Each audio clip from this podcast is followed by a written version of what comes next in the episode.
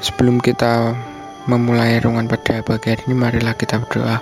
Tuhan Allah Bapa yang bertata di kerajaan surga, terima kasih Tuhan atas berkatmu yang indah pada pagi hari ini. Sebentar kami akan mendengarkan renunganmu ya Tuhan. Semoga renungan ini dapat menjadi rima bagi kami dan kami bisa lakukan dalam kehidupan kami sehari-hari. Terima kasih ya Tuhan dalam nama Tuhan Yesus Kristus. Haleluya. Amin. Suling 18 April 2022 hadapi pergumulan dengan berdoa.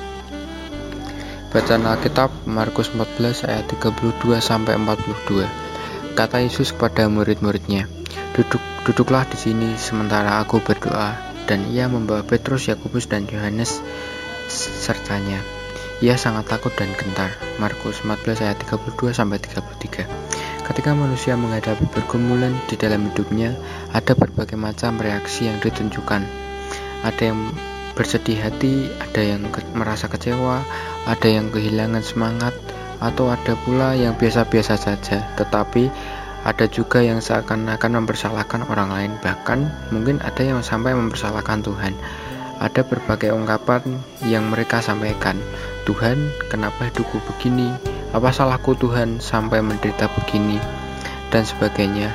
Berada dalam situasi yang sulit atau dalam pergumulan pasti tidak diinginkan karena itu bukanlah hal mudah untuk dijalani. Dalam bacaan kitab kali ini diceritakan tentang Yesus dan murid-muridnya yang pergi ke Taman Getsemani. Di sana, Yesus pergi untuk berdoa.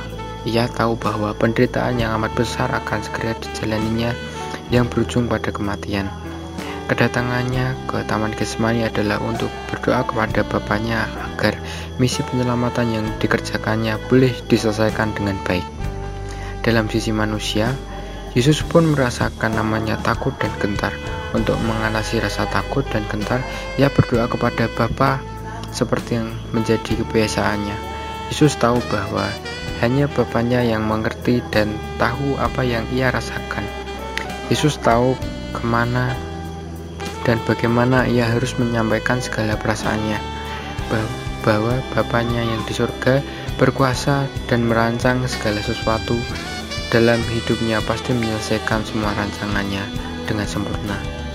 Sebagai orang percaya, mari kuatkan iman kita untuk mengatasi perasaan takut dan gentar saat kita menghadapi berbagai pergumulan. Takut dan gentar, hal yang manusiawi, Yesus pun mengalaminya, tapi kita diingatkan untuk selalu membawa rasa takut dan khawatir, rasa gentar, kecemasan kita hanya kepada Tuhan. Dia adalah Allah yang sempurna dan mengatur hidup kita. Janganlah hendaknya kamu khawatir tentang apa pun juga, tetapi nyatakanlah dalam segala hal keinginanmu kepada Allah dalam berdoa dan permohonan dengan ucapan syukur. Filipi 4 ayat 6 Pokok doa jemaat yang sedang sakit Ibu Heru, Ibu Siti Jemaat yang sedang mengandung Ibu Leni dan Ibu Triwayudi Sekian renungan pada pagi hari ini. Tuhan Yesus memberkati.